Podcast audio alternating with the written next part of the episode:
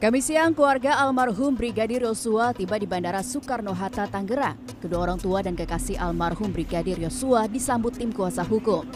Keluarga berharap setelah Kejaksaan Agung menetapkan berkas perkara pembunuhan berencana Brigadir Yosua dinyatakan lengkap atau P21, kebenaran dan keadilan dapat terungkap.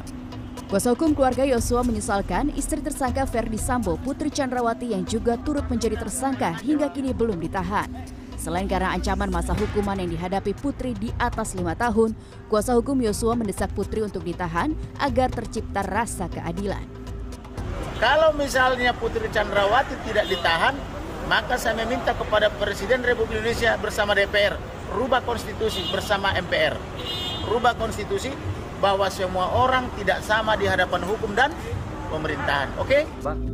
Rabu kemarin, Kadif Humas Polri Irjen Dedi Prasetyo menyatakan, sejauh ini penyidik tidak melakukan penahanan terhadap tersangka Putri Chandrawati dengan alasan kesehatan.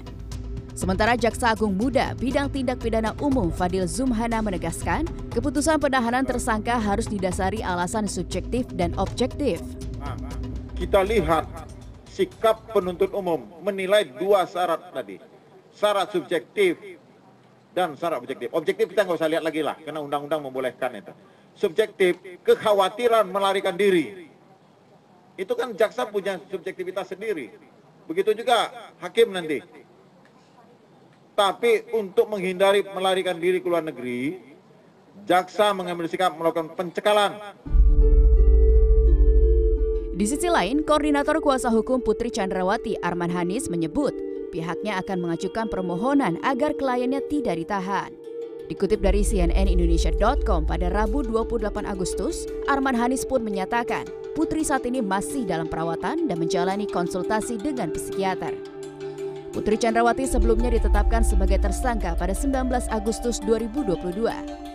Selain mengikuti skenario awal yang dirancang sang suami, Ferdi Sambo, Kabar Eskrim Polri Komjen Agus Andrianto mengungkap, Putri diduga berada di rumah dinas bersama Sambo sebelum Yosua ditembak pada Jumat 8 Juli 2022. Putri juga disebut mengajak Barada Eliezer, Bribka Riki, Kuat Ma'ruf, dan Brigadir Yosua ke rumah dinas Ferdi Sambo di Kompleks Polri Duren 3. Ferdi Sambo dan Putri juga dilaporkan ke polisi soal dugaan membuat laporan palsu. Laporan itu dibuat oleh pengacara keluarga Brigadir Yosua ke Baris Polri pada Jumat 26 Agustus 2022. Rencananya Mabes Polri bakal menyerahkan Putri Chandrawati dan para tersangka lain pada Senin 3 Oktober 2022. Penyerahan dilakukan karena berkas perkara telah dinyatakan lengkap oleh Kejaksaan Agung.